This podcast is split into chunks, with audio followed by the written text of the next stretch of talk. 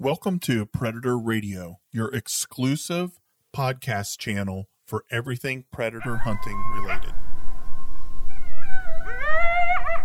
Predator Radio is brought to us today by our sponsor, Predator Precision. Predator Precision offers a full line of thermal and night vision optics as well as thermal accessories. Check them out on the web at www.predatorprecision.com. Hi, welcome to another episode of Predator Radio. We're here today with James Bostic of Boss Predator Acoustics, and I've asked James to come on board today with us because of his uh, extensive, what I feel, his extensive uh, knowledge and background, specifically on calling and predator sounds.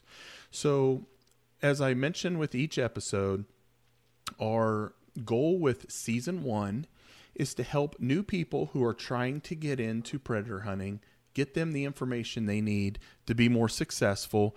Um, and as I say, cut down the learning curve.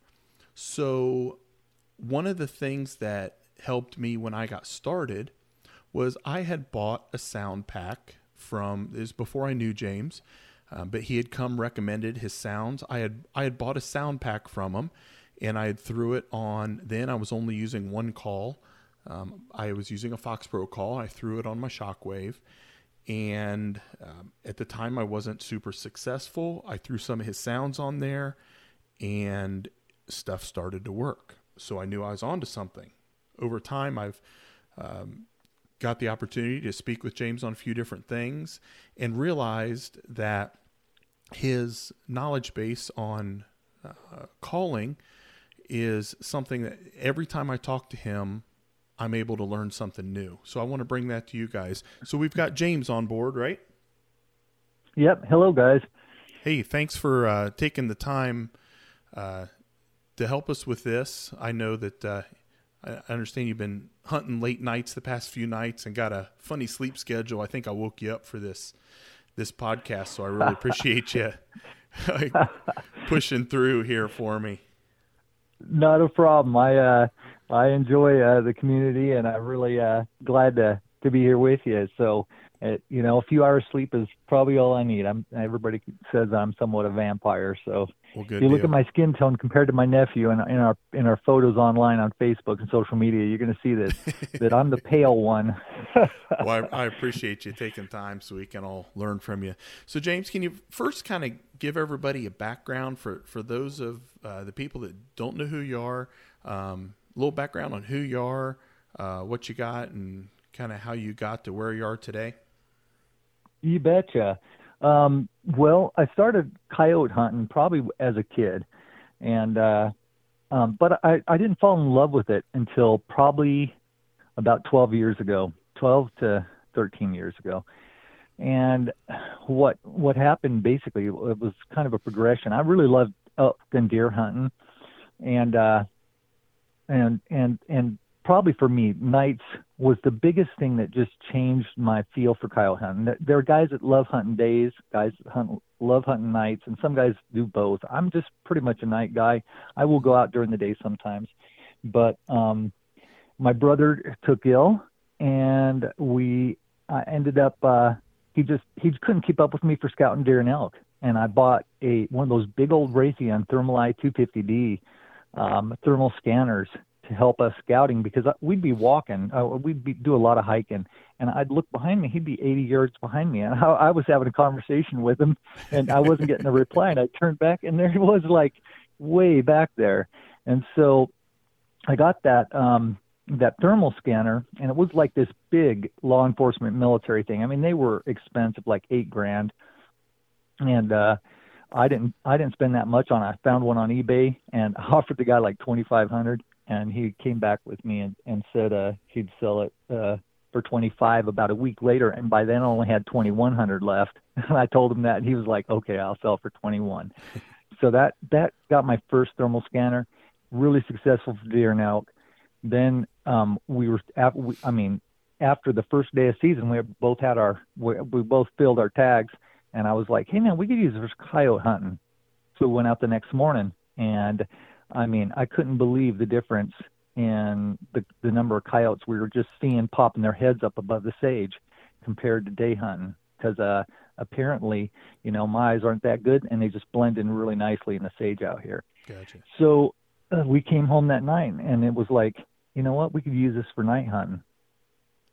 Uh, and then that just that just trickled in. I went up getting night vision. We did that for a number of years like six years or so and then i rolled over to uh, thermal optics on the rifle and uh, man i've just been uh, since i got my first night coyote i mean it was our first stand we got a coyote and i knew right then i just loved it and that was pretty much it for me That's awesome. and so, yeah, this whole thing kind of spiraled from there. And I've always been a technical guy, been building computers for about 25 years. Uh, even though I've got my master's in counseling, I kind of fell in love with computers at the same time and didn't want to change my degree. I was already a year into my master's in uh, counseling. And so it was like, wow, you don't just roll over to another thing. So I pushed through that but I've always done both, and I've been a manager at Dell, so really had the technical side down.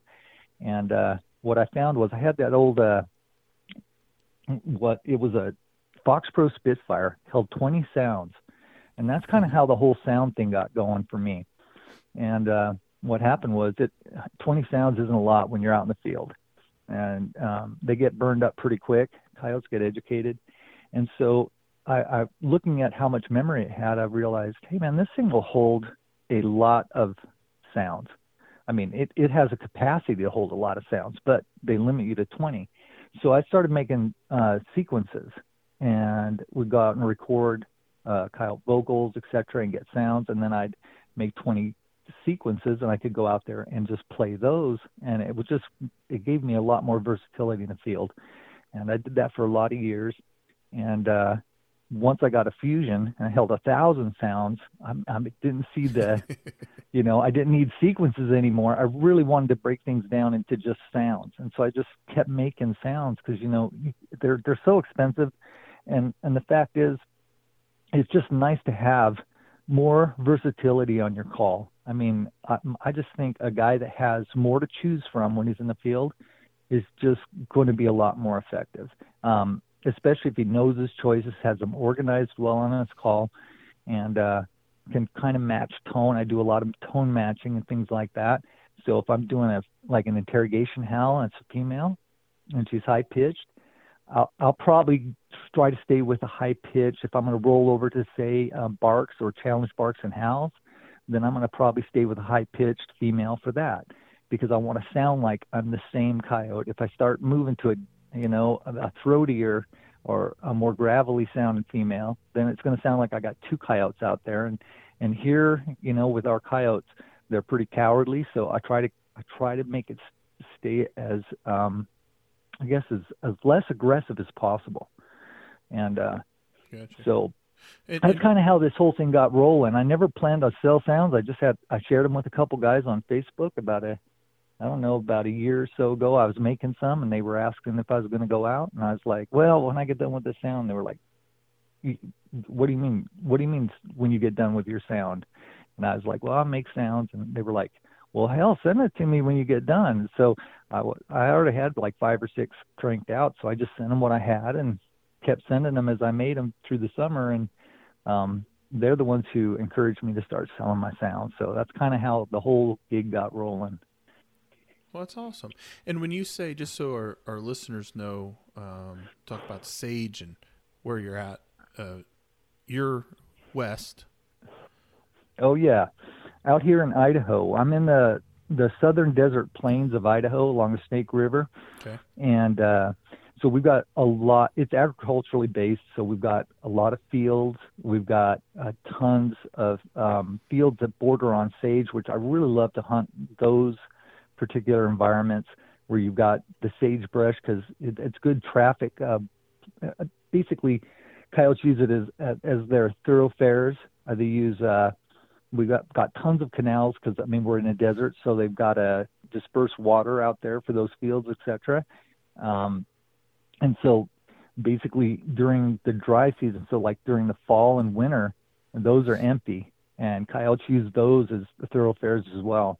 They'll they'll travel through them from place to place. They'll duck into them and And so, just really terrific place to hunt coyotes. There's a lot of them out here. So, and there's a big need. Lots of uh, ranchers, uh, dairymen, and uh, sheep herders, etc. So. Neat. So, what uh, kind of diving into it here, what I wanted to pick your brain on is uh, communicating with the coyote.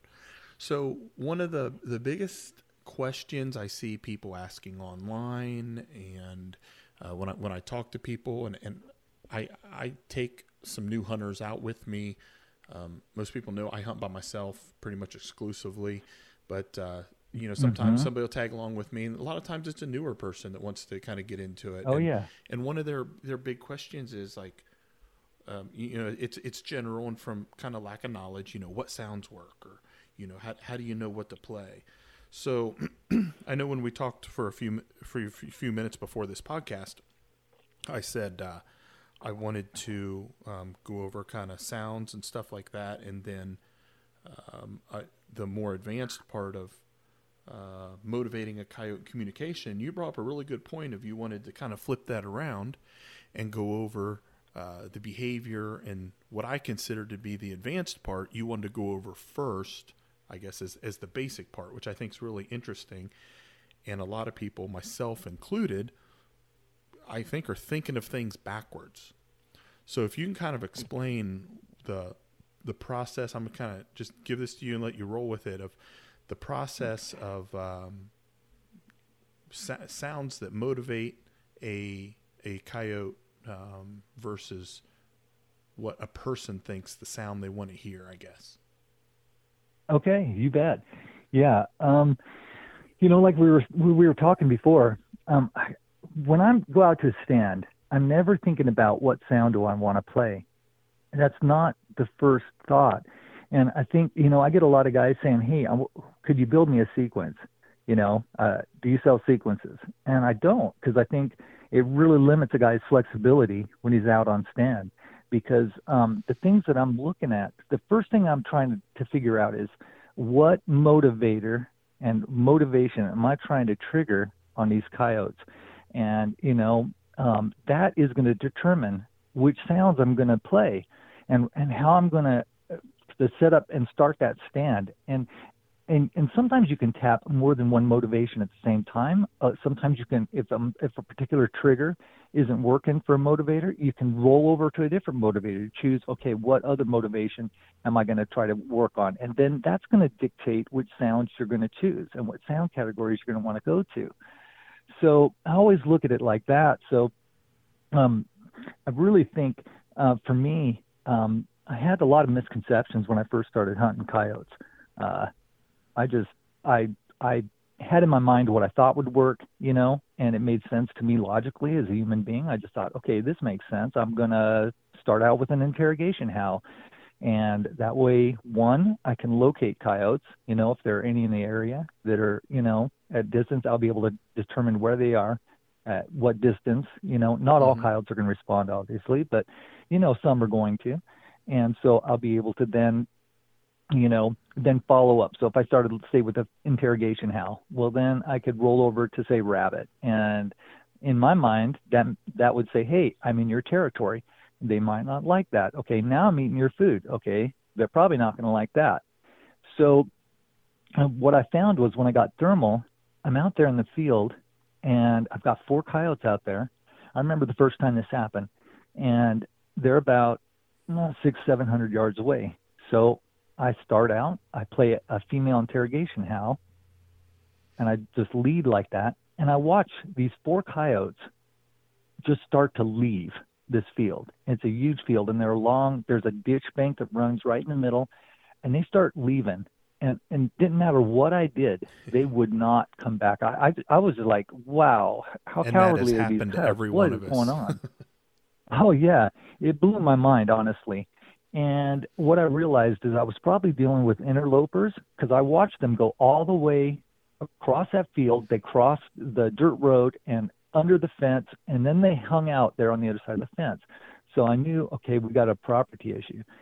But the thing that was was um, disconcerting to me was um, my whole my whole process for for calling coyotes, I realized that that wasn't a great strategy, and that what I did was I said basically I announced, "Hey, I'm home." They didn't know that that I didn't own that property. They just knew they didn't, right. so they got out of there. So what I've done is, um, I just that was a misconception I had, and so really what I've done over the last uh, probably decade of of night hunting or so is really just watch coyote behavior, the body language. Really, the thermal's just been a, a gift for being able to to view them and and really watch what my sounds are doing and how they respond to them. And that to me has has made just a big difference, a massive difference in how I view coyote behavior and what and the motivators that I see that seem to trigger them. And so that's kind of why I did that whole segue into that. So, um, so really, when I'm looking at motivators, you know, the, the, the primary one guys are always thinking about is hunger. I mean, that is a primary survival motivator for coyotes. They have to eat in order to survive and in order to, to, to mate and to, to get to estrus in order to, you know, breed mm-hmm. and, and have a litter and move on. And, and, and hunger is going to be one of those primary things. And that's why there are tons of distress sounds out there. You've got, you know, rabbit, vole squeaks. I mean, you name it. There's tons of them, and they're they're effective. Okay, they're effective all year because cows have to eat all year in order to, you know, fulfill that um, kind of yeah, fill their uh, biological imperative. Yep. If that makes sense. So, um, you know, and and a lot of guys are just prey guys. I've I've had guys contact me. They never use coyote vocals ever. and I, I can understand that to a certain degree that, because it depends on the coyote's disposition in your territory. I think it's really, really important to know your coyotes. Are they aggressive? Are they non aggressive? Because if you start playing, like I've had some guys in Michigan say, you know, if I do anything more than interrogation howl, it's over. So if I use an aggressive sound, those coyotes are gone. So um, and that's where guys start kind of staying, saying, I'm just going to stay with hunger. But the downside of that is you're only using one motivator. You're only using one motivator t- to call in coyotes. And so you're missing a massive, massive other um, opportunities to bring in coyotes that you can't bring in for hunger. Because some coyotes, I mean, if say I've got to go, say they're a long ways away, and maybe you're eight eight hundred yards out there, and you're running, you know, vole squeaks or rabbit or whatever. Well, uh, 800 yards might be too far for them to go. If I've got to go like five miles to go get a McDonald's hamburger, I might not I might not get in the car to do that. Right. You know, it, but if I've just got to go down the street, I'm more likely to do that. I'm more likely to go get that food. And if my wife were to bring in a McDonald's hamburger and say, "Hey, you want a hamburger?" Even if I'm not hungry, I might eat the damn thing. You see what I'm saying? So I'm always talking to guys about proximity. You know, um, some guys really feel like they're doing something wrong um, on stand when they're really doing everything right. Even with hunger, they're trying to tap that motivator.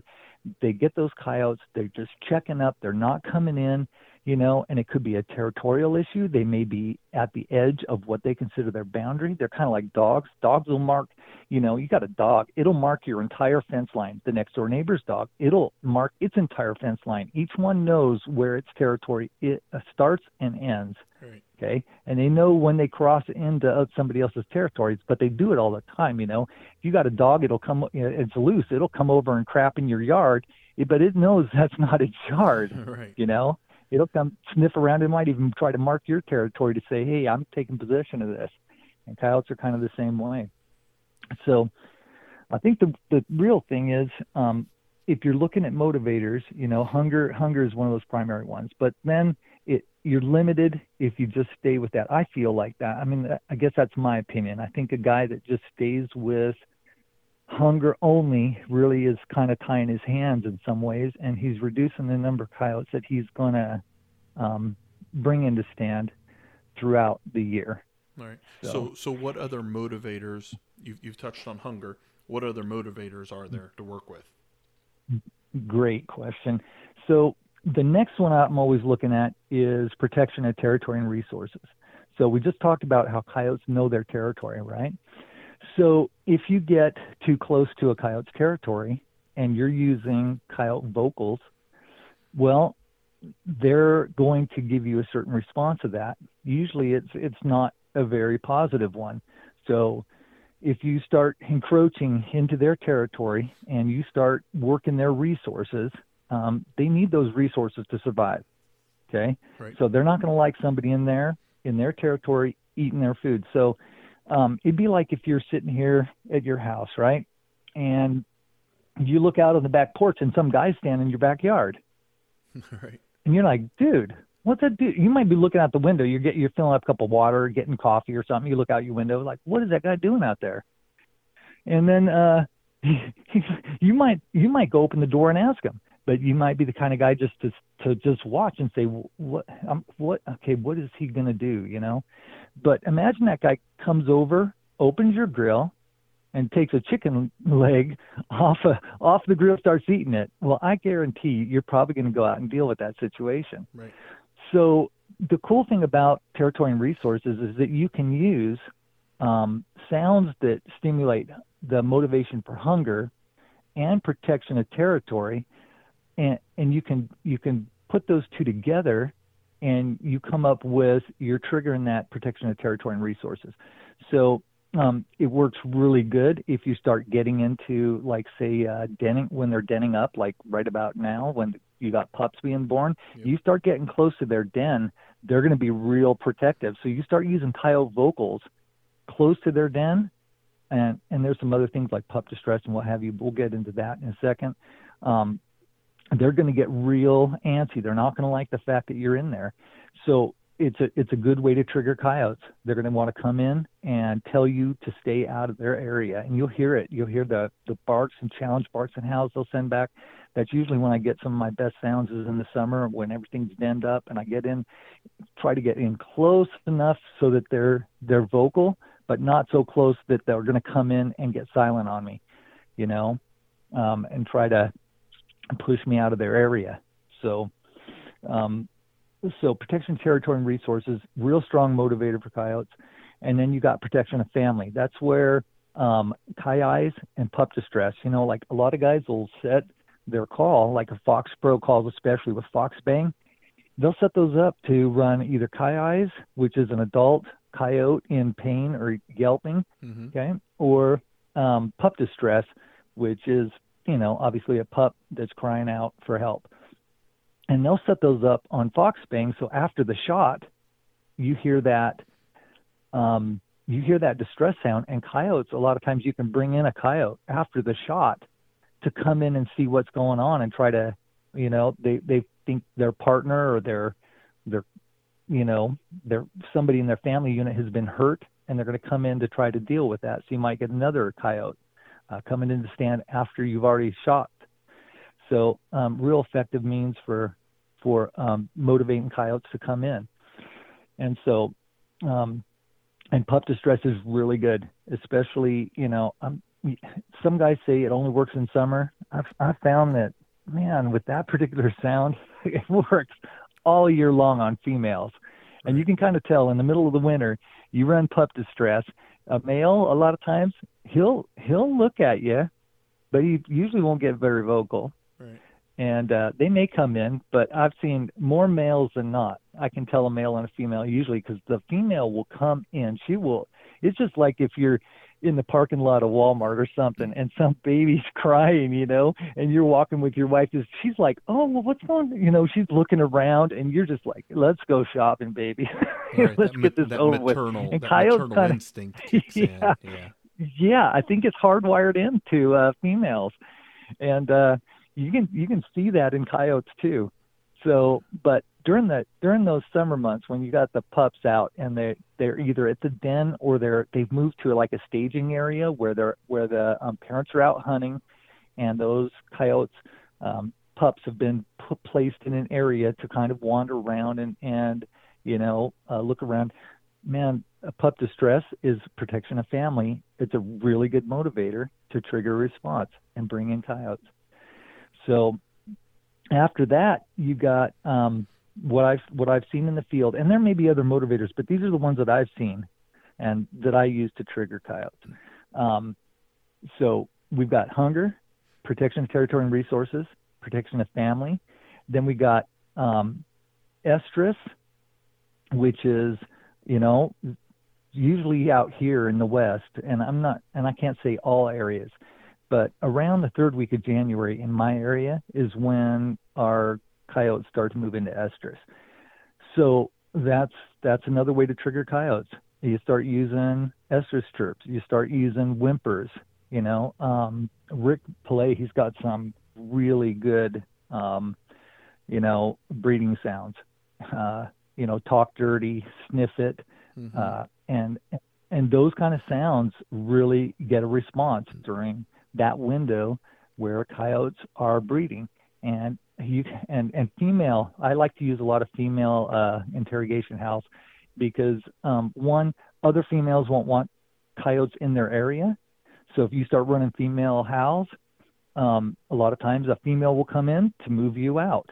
Right. Okay, because she doesn't want any competition for any of the males that are out there for breeding. Uh, it also attracts males. So it's a, it's just a really female vocals in those situations really nice. You can pair things up. I mean, there's just a lot of flexibility when you're running estrus. You can run a really loud female howl, and then you can run a really quiet male howl as a response. Wait a little bit, do another really loud female howl. Uh, bring up the volume on that male howl a little bit louder, like he's getting closer, and you move him on in, and then you can move over to whimpers, you know, things like that. So, estrus is one and then you um, and so sex, I just call it sex, is another motivator, and then you've got um, let's see, do do do do. I'm sorry for my my apology. Sorry, um, and then you got curiosity. Yeah. Coyotes are crazy curious animals.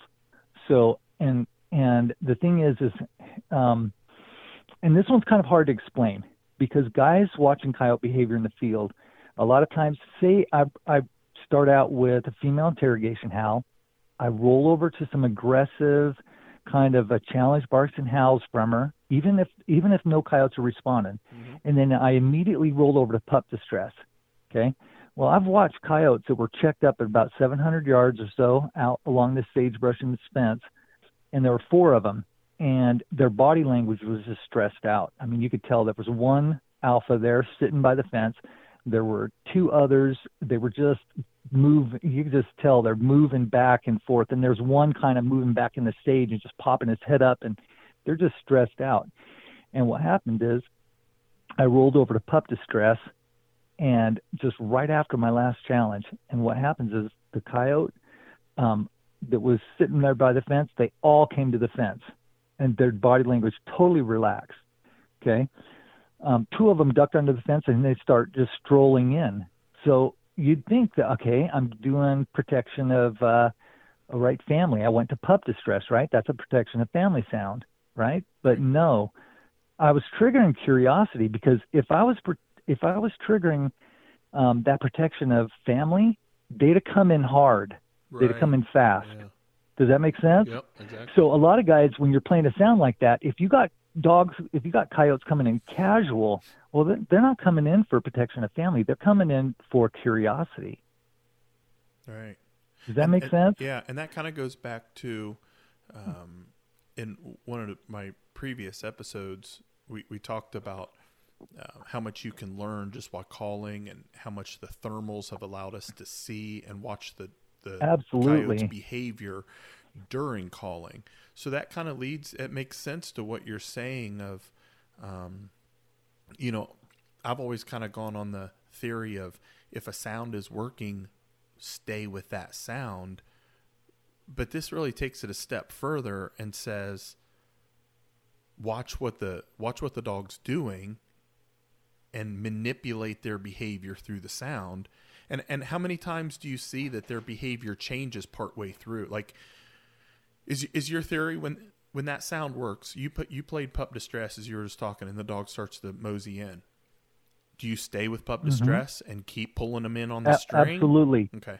Is absolutely. there a time that you would change so that they get part way in and for some reason lose interest?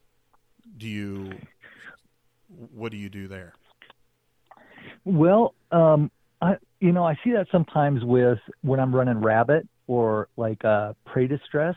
Sometimes uh, you know. Uh, rarely does that happen if I'm running like pup distress and they've already started to come in. If they've been checked up and I've finally got, I've rolled over and triggered something to bring them in, right. then typically um, some guys will just keep playing the sound constant. What I'll do is I'll stop the sound and and then watch them. If they start to lose interest, then I'll hit that sound again, and I'll probably just leave it running. If if they're moving when the when the sound's playing, I'll keep playing the sound.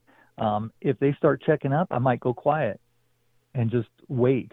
You know, be a little patient. A lot of times, sometimes even um, after I've played pup distress, I'm not seeing anything. I'll shut off the call and wait four minutes, maybe five minutes, and just watch. Because sometimes a coyote might be afraid to show its face when that when that uh, like pup distress is going on sure. or when that commotion is happening right. and so and they're curious they want to come in but they're just they're just if you're if you've got nervous coyotes or you know non-aggressive coyotes then sometimes they're going to hold back so by going quiet maybe even five ten minutes sometimes you'll have coyotes that all of a sudden want to come in to see what just w- occurred over there Absolutely. they want to they yeah. want to put their nose on it they're going to want to take a look and see what's happening yeah. and so curiosity is a really good trigger and you can use it in a lot of different ways yeah. i call those so, the after the fact coyotes and and one of yep, the one of the yeah. tips that uh, one of the tips that I always try to give is even after you know I always try to obviously we all slip into a set as quiet as possible. I also try to slip mm-hmm. back out of the set as quiet as possible, and oh absolutely I, I'm kind of an analytical nerd. I track all my stats of what sounds work and where I'm at and all that. But I also track at what point in the stand do I get my kills, and I log that in an app. And about 15% of my kills I get after I've got back to the truck. And what I do is I get yep. back to the truck before I open my door. Um, my, my, truck has those stupid automatic running boards that come down automatically. Oh, so, so as soon as I open my door, gotcha. lights come on, that the running board comes down. It's pretty well blown. So I always make it, excuse me, I always make it a habit to scan one more time before I get the truck. And about yep. 12 to 15% of the time, that works. There's one that just straggled in, and I call him the after the fact dog that he, he didn't, like you said, he was nervous. He didn't want to come during the confrontation, but curiosity, he just wanted to see what happened. And, and, and they don't know who else is coming in during that confrontation. Um, we, we see that a lot with like, uh, um, like a, like den raid or or a a sound similar to oh, that. Oh yeah. You, you, I've called in two or three groups before. One group will commit, the other two groups already know somebody's there, and they're just there to wait and see what happens. Um, so that's a really good point yeah. that I think people probably overlook. I know I lo- overlooked for a long time was, uh, you know, the the the the manipulating their behavior, uh, you know, and being patient and that's one of the biggest questions I think people have is, is a sound's working. Do I keep playing it? Do I hit pause? You know, let them come in on their own. Um, here, you know, excuse me, where you're at, it's it, you know, Western dogs. It's it's really rural, um, and you, I you're out in the middle of nowhere. Um, here in the east, or at least in Ohio, where I hunt, you know, it's all flat, flat land mm-hmm. um, for the most part. But we're hunting around houses. I mean, there's at any given point, um, you can see, you know, a lot of the plots I hunt on, it may be a 20, 30 acre field and it backs up against two other, three other fields the same size. But regardless, within 1,500 yards, 2,000 yards of where I'm at, there could be two or three houses. So there's a lot more distractions. Like when you say out, out your way that, you know, the dogs, once they commit, they generally come in. I think that has a lot to do with the environment. Where here in the oh, East, absolutely. here in the East, I've had, you know, if they come running in, they're committed. They usually keep coming in. But here, stragglers, inevitably, they'll be trotting in. You think, I've got them on a string. They're coming in. And then somebody about three farms down slams a car door and they stop. Oh my gosh! Yeah. Or a car oh, drives Oh, by. Yeah. And, and the car could drive by half a mile to the other side and they'll stop. They, you know, they don't necessarily run off, but around here, you know, they're so, they're uh, so easily distracted is what we find. So it's neat to kind of understand what you're explaining is when you find that, I call it their trigger, but they're, you know, flipping their switch. When you find that motivator um, or tapping into that motivator, will definitely I can see how that would make people more successful. That that's golden I- infor- that's golden I- information it seems like. I really think it it helps. Um, it, it's helped me, I should say, in bringing in coyotes, and and uh, and and I'll get on to the last one really quickly. It's ego. So the last motivator is ego, and you're going to find those coyotes that you know if you live um, in an area where you've got really aggressive coyotes or you've got an alpha, and you can hear usually you can hear it in the tenor of their voice. Um, even females, you're going to have some some females that are the alpha of the pack, and and they will let you know. You can kind of hear that gravel in their voice. Um, they've got it, that deeper tone to them. When you hear it, you know it. Right. And uh, once you've heard a couple alphas, you you got it down, and they they really have a strong stance. And so, like ego is another great motivator because if if we I rarely get um like an, a real alpha dog because our dogs just are not very um, aggressive out here. So they're, they're very non-confrontational. But occasionally, probably two, three times a year, I will get one. And when I get one, it totally changes my calling sequence. I will stay aggressive with that coyote. It's just like the bully at school. Right. If you want, if you want that bully at school to come and mess with you, start telling him off. You know, call him a dipshit, whatever. You know, you know how to bring him into you. Interrupt him when he starts saying something. Cut, cut over him. You know, and and he's he. You're going to push those buttons on him to to bring him in. And and so that like ego is one of those things that I definitely use. And and certainly there are areas around the nation where you've got more aggressive coyotes. You know, it's like the difference between living in maybe a rural community and then going downtown, you know, in Jersey or or New York, you know, the Bronx or something like that, you know. You walk out there, you say the wrong word to anybody, there you're going to have five guys around you. Right. You know what I mean? Yep. So um, knowing your coyotes and, and knowing those motivators, I'm going to go through them really quick again. You got hunger, protection of territory and resources, protection of family. You got sex, curiosity, and ego.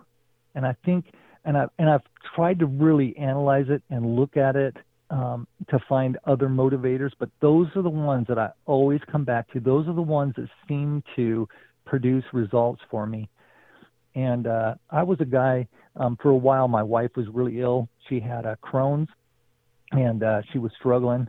Uh, we had about five years of that, and so I might only get to do one or two stands. So I couldn't be one of those guys that went and did 15, 20 stands to get a coyote.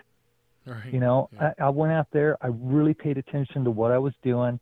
You know, I wanted to go out and do one or two stands and get a coyote, and then it kind of cleaned the slate for me. Uh, just being out cleaned the slate in a lot of ways. Just wiped the wiped the whole week away. It was like starting fresh.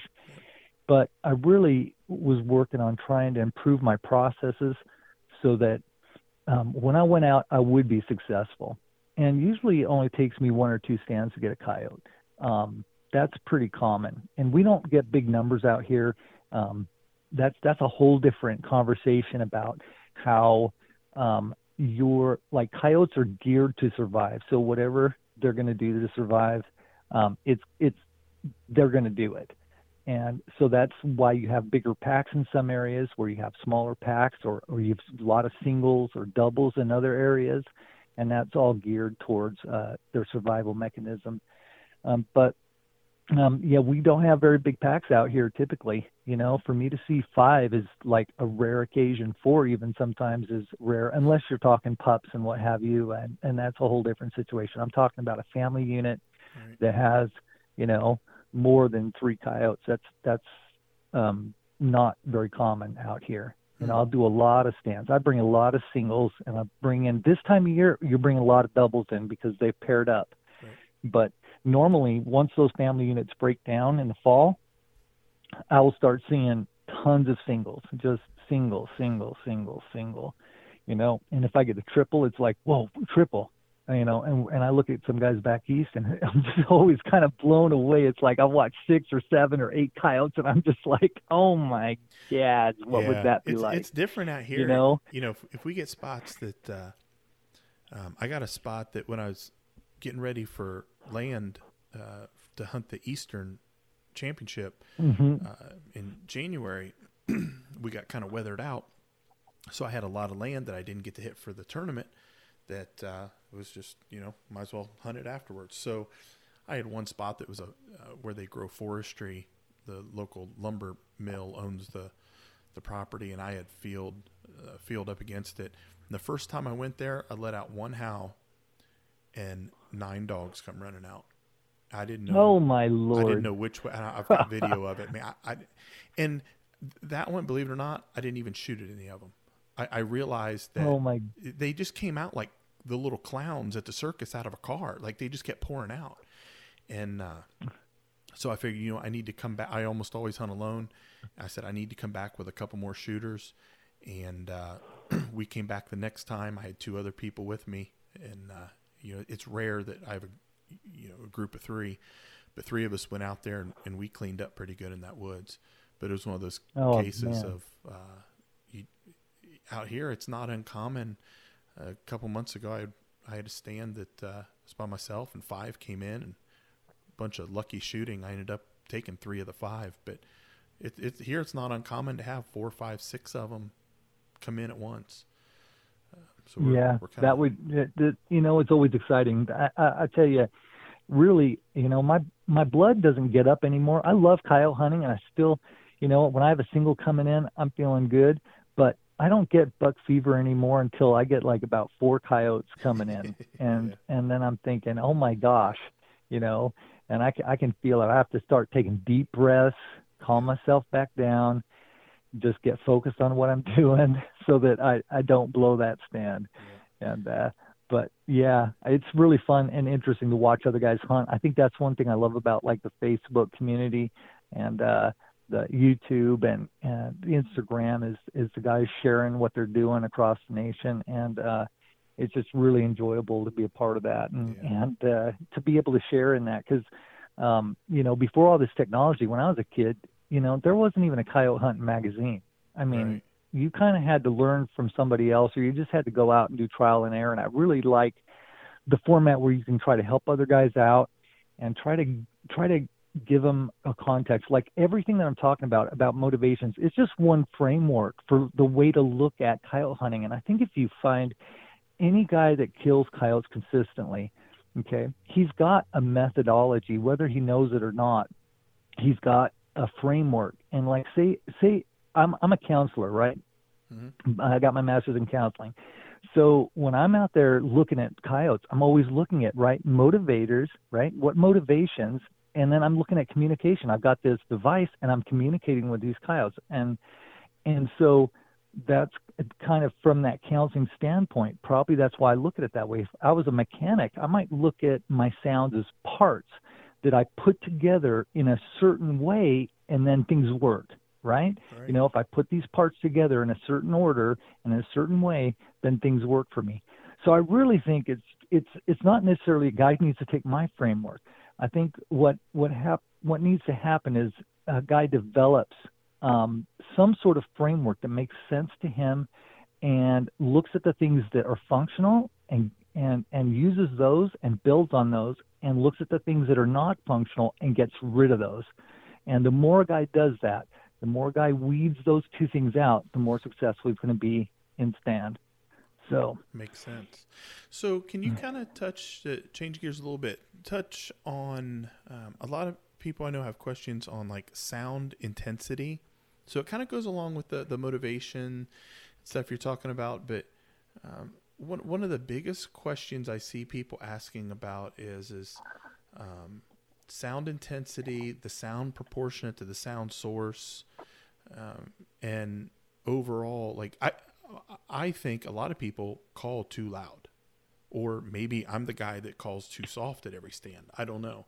I know my style is I just I don't call as loud as other people. When I go with other people, um, our kind of general rule of thumb around here is whoever's landed is they're the ones that call. So sometimes I'll tag along with somebody else, and I'm thinking, man, like that is the coyotes the next county can hear that.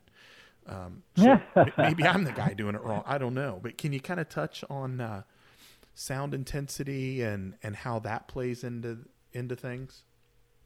Yeah, I'm actually going to reverse this a little bit, okay? Because I think mm-hmm. you you brought in two different kind of things that are going on, and uh, so let's talk about just the loudness of the sound itself. So for me, um, you know, I'm hunting some big open territory. Some of the fields that I hunt are a mile long, you know, okay. and um, and we've got a lot of desert out here. It's just wide open space, and so a lot of times I like to be able to. I like to have a loud call. I, and when I had my Fox Pro Fusion, and sometimes on the desert we'd be out there, and I would I'd crank that thing all the way up, um, and nothing. And I'd pull out one of my hand, my loud hand calls, and I'd start cranking on that thing. And the next thing you know, we got boom, two coyotes up on a ridge looking at us. Boom, now they're coming down, you know. And then I'd switch back to my Fox Pro, bring the sound down a little bit. But usually when I start a sound, I think one of the one of the dangers of of using a loud call is if you start too loud and there's coyotes that are close, you can scare them away you know, right, because it's gonna you start you crank up rabbit really loud, they're gonna know, holy crap, it's gonna sound like it's right on top of them. To right. them, their ears are way better than or ours. It's gonna sound like a 125 you know? pound rabbit. Yeah, it it sounds like uh, you know a a rabbit on you know with a with a loud horn or something, you know, and they're like, it's just going to freak them out, and they right. they know that's not right. So, I think probably it's wiser if you're going to start out with a distress sound is to start out quiet. You know, if you start out like 30% volume, maybe, you know, 40 at most, maybe even less, 20, you know, and just see if you get any bites. Okay. And if not, then you can start increasing the volume, pushing that sound out there further and further so that a coyote, because it's the proximity thing again. The closer that meal appears to be, the more they are apt to come, right? Right. So if if that meal appears to be five miles away, they might not be as interested in it. But if it sounds like it's just a, down the block, they, they may be more interested. And that's why I always talk to guys when they got coyotes checking up on the edge of a field. They may be hitting a territorial line. I'm like, get in closer to them. Mark that on your map. Get getting closer to them next time. You know, reduce. You know, or get yourself more proximate to those coyotes and the odds are you're more apt to bring them in either for distress sounds or even coyote vocals etc so don't consider that a failure. When you're out in the field if you got coyotes checking up and they just you just can't seem to get any traction don't sit there and keep playing sound after sound after sound okay? Call it good mark it on your map next time get in closer you know? And if at if at that time you can get in closer because sometimes you can sometimes you can move your position you can get your call you can move in closer uh, to their location uh, and do it without being seen or heard well then do it right. you know do it right then. But if not mark it on your map get in go in there later. So i think sound is one of those things you know the volume is something to adjust. So i'll increase my volume and and i wish i really wish there was a call with sound modulation on it. It's something that i've always wished uh, either Fox Pro or Icotec or you know Lucky Duck or somebody would come out. Um, I think the Lucky Duck, the Revolution and Revolt are really nice because they do modulate that sound because the the actual speaker turns as it's calling, right? right. So, oh, say it's pointed to the left, it's going to be louder there. All of a sudden, it points to the right. Well, now on the left side, that volume went down, right? Because now the now the sound's being broadcast over here to the right. So it's kind of a built-in sound modulation, but they could do that very easily with software so that when you say go to say sound level 7, okay? And but you don't want a continual 7. The, instead of having you have to work the volume up and volume down, volume up and volume down because I want it to sound natural. Sure. And some sounds are pretty static when it comes to their volume.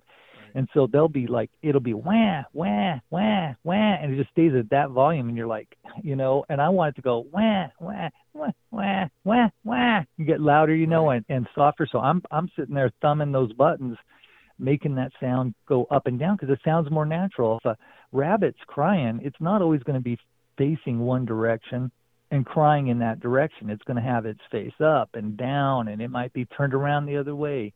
And so I think that's one of the beauties of those Lucky Duck uh, Revolution Revolt is that it's got that built-in modulation just by the feature of that that call rotating. Um, really, really smart idea. Um, so, so volume I do think is critical. I think um, for me, if you're going to use coyote vocals though, this is the exception to that uh, start quiet thing. Coyotes are freaking loud. Man, they are loud. If you've ever had, I mean, I know all these guys that are the guys that are new might not know this. I've always had guys are like, man, that coyote's like got to be a hundred yards away. Well, you know, no, it was like seven hundred yards away. right. Does that make sense? Yep. have you you know have you ever taken new guys out and they feel like the coyotes are right on top of them? Oh yeah. Yep. And uh, it's because they're so loud.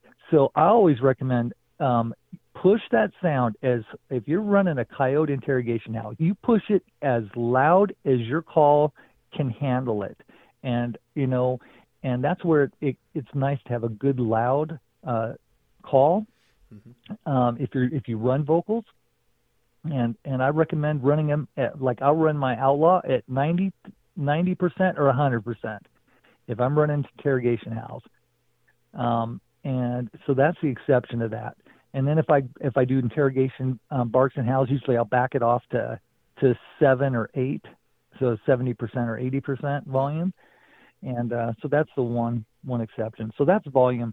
So let's get on to intensity because you did ask about that, right? Yes. Okay. So sound intensity is one of those things that I really think is important, and I'm going to use pup distress as a perfect example of this, just because it's a really um, nice way, and then we'll use rabbit too. So Den Raid. Uh, this is Tony Tebby's sound. He's got Den Raid 1, I think he's got Den Raid 2, and maybe a Den Raid 3. Um, it's basically a sound where you got a pup, and then you've got um, a coyote attacking that pup. And it, there's growls and and um, pup screams, etc.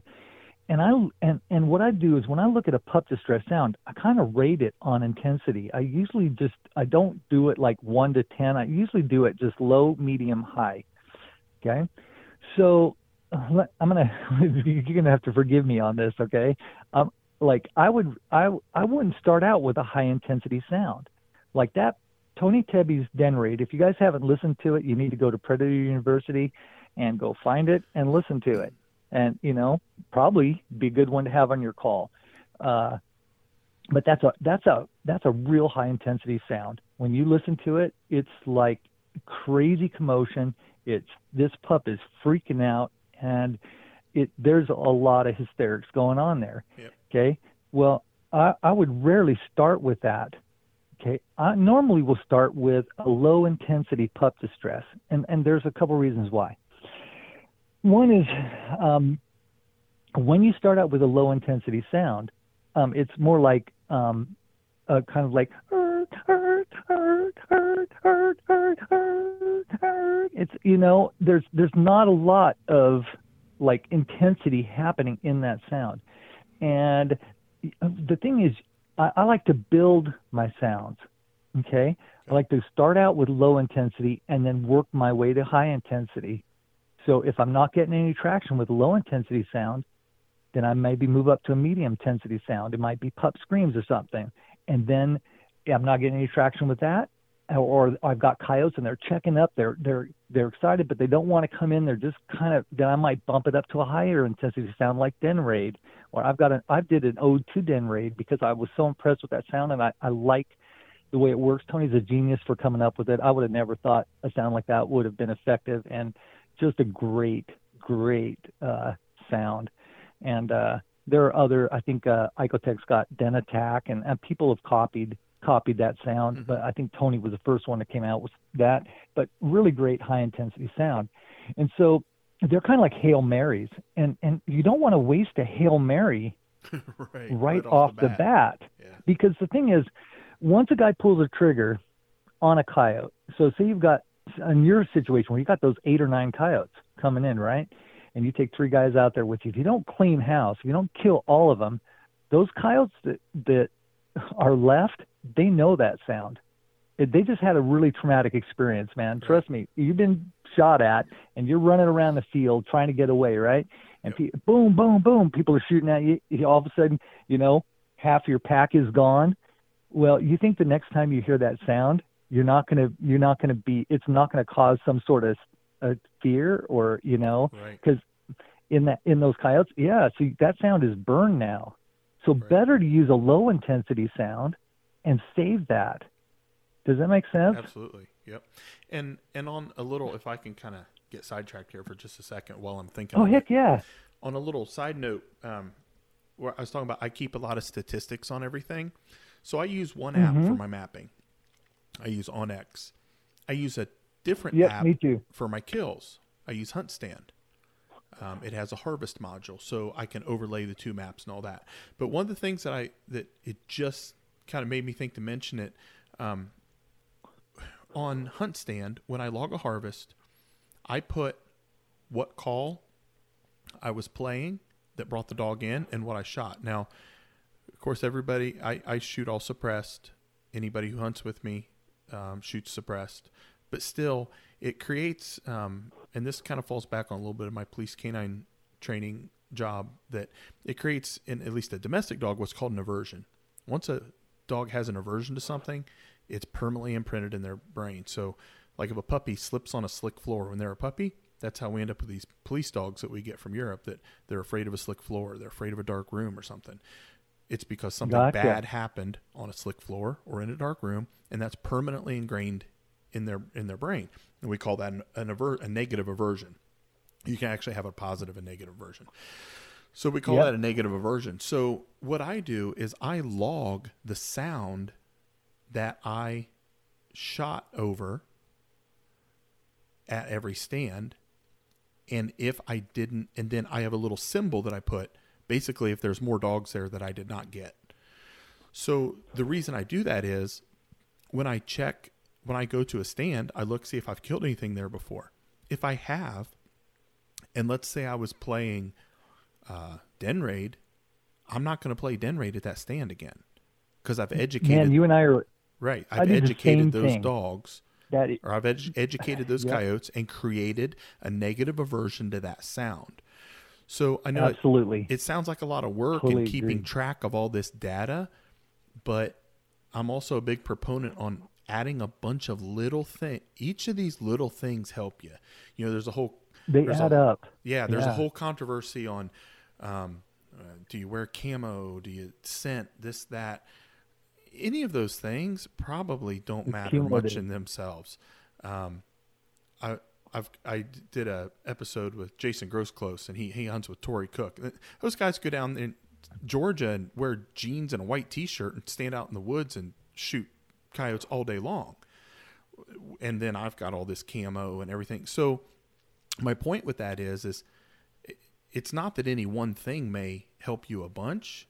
It's that all these little things add up. And I think I, I marking totally yeah, I think marking your aversions and knowing what sounds you've shot over is one of the bigger things that you can throw in the mix. So I didn't mean to get you sidetracked. It, it absolutely is. Yeah. no, to, no, no. That's a great point. I wanted to it's touch what, on that. Um, the the first jackrabbit sound that that had any kind of intensity to it was back in the day. Fox Pro came out with it. It was called. Uh, everybody's probably heard of it. It's called Lightning Jack. Yep. And man, I remember when that came out. I killed a slew of coyotes.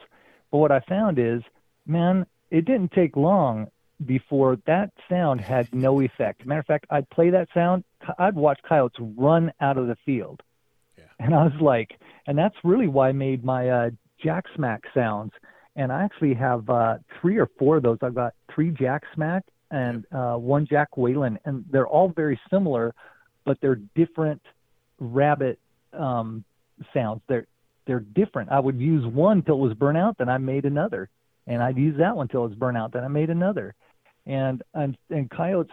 I always liken it like this. Guys might be like, ah, oh, no, that's a bunch of BS. But here's what I'm saying: if a guy's driving in his car, okay, and all of a sudden Back in Black comes on the radio, and he gets T-boned, boom, this horrible accident. Maybe he lost a, a wife and a child in this accident, or everybody got hurt, or whatever. And about six months later, he's at the coffee shop, and all of a sudden, the first time since that accident, all of a sudden, Back in Black comes on the radio. Where did his mind just go? Right. It went to that accident Yep. immediately. You know, sounds and songs and and um, take people back to memories that they had. You know, it, they become connected. It's called the law of contiguity. Two things closely associated in time become connected. So even though that rabbit sound or that pup distress or whatever you were playing really had nothing to do with that coyote being shot, I mean, it brought him in, but because that sound was playing, that sound that what that they that you started shooting on or the sound that played right after you shot if you've got like fox bang and and and and you always cue up this sound um that that became imprinted in that animal's mind. Right. and it is going to create a negative experience um and you're less apt to bring an animal in. I totally track my sounds when i kill on stand. I absolutely. What sound was i playing when uh right before the shot or during the shot or right after the shot. And I, I'll keep track of those. And if any got away, I will not use that until the next season's litter comes back. And that's why I like having a lot of sounds on my call. So Yeah. that's a really great point. Absolutely. And, if, uh, and if I, thi- people just I think one that, yeah, Yeah, if people just track those sounds and and I think to reiterate your your point is I, I think people underestimate that coyote first of all, everybody knows coyotes and domestic dogs are very similar. So in in dog training, whether it be either pet training or police canine training, I always preach in seminars and, and in my company that dogs are masters of association. But to a to a, a domestic dog, everything's either positive or negative. There is no real middle of the road. Food is good. Um, you know, certain things are bad. You know, somebody yelling is bad. So coyotes in the wild are going to associate everything with either something good or bad, and they're going to react accordingly. So it's the same reason that your dog's waiting for you at the front window when you pull in. They understand the sound of your vehicle the same as we understand a voice. So yeah, th- they know it then too. something good happens, right? Mom, dad comes through the front Mhm. door, and so, so now what led up to that good, and and they start to learn what are the things that happened previous to that good or bad event. So the same thing in, in hunting, you know, it it, it kind of reiterates the uh, importance of slipping in quietly to the stand. I, I I personally like hunting around livestock. I have good luck with it. Yeah. I just I feel like I'm helping that farmer more than the guy that's just has a cornfield or bean field. So, but try getting a try getting a 16 foot steel gate open with, with a chain around it at three o'clock in the morning without making a peep. It's nearly impossible. oh, I know. But but Drives me crazy Right. sometimes. but the reason I'm so weird, people are like, "Man, you're you're taking two minutes. You're taking forever to get this gate open." Well, imagine if, and and my land. Let me back up a little bit. A lot of my land, especially livestock stuff, I hunt. I hunt the same spot two three times a month, and I hunt year round. So I hunt five, four to five nights a week, and I hunt twelve months out of the year. So I'm hitting a lot of my spots on a regular basis. So imagine mm-hmm. if every time I shoot a coyote there, before that they heard a chain rattle against metal. Now the next couple times I show up there, what's going to happen when they hear a chain rattle against metal? They already know what's going to happen. absolutely. Something's going to die. So I think if people that that brings up a really good point if people understand that coyotes are the masters of association and they're associating everything with good or bad, you know, it's it's hard for us as people to put something out there that a coyote's going to associate with good, short of throwing food out there or something for it. Like I don't know how to associate how a coyote would associate anything with anything positive. All we're doing out there is Probably a bait pile. right, Bait right, pile. yeah. Yep. Other than that, we're giving them negative markers, negative associations. So the fewer of those we can give them, the more successful we'll be. So yeah, that that brings up a that's a really good point. That I'm glad you touched on that. Um, Yep. And there's there's one more thing. I'm gonna. I know we're getting pretty close to the end. We've been talking for a while. that's okay. Um, one last thing is that like um, guys are always saying, "Hey, should I? Um, can I have my truck there?" And my thing is, or you know, do I need to how far do I need to get away from my truck, or you know, etc. And the thing is, is that what I found is if there are a lot of trucks in the area, coyotes are not concerned with them. It's like tractor equipment. We have got guys out here running tractors, and there'll be coyotes standing in the field just running out there, you know, in the field. If if that guy doesn't carry a gun in his tractor and shoot at those coyotes, they just they just he'll be, you know, plowing the field or whatever, and they'll just be out there in the field running around mousing or whatever.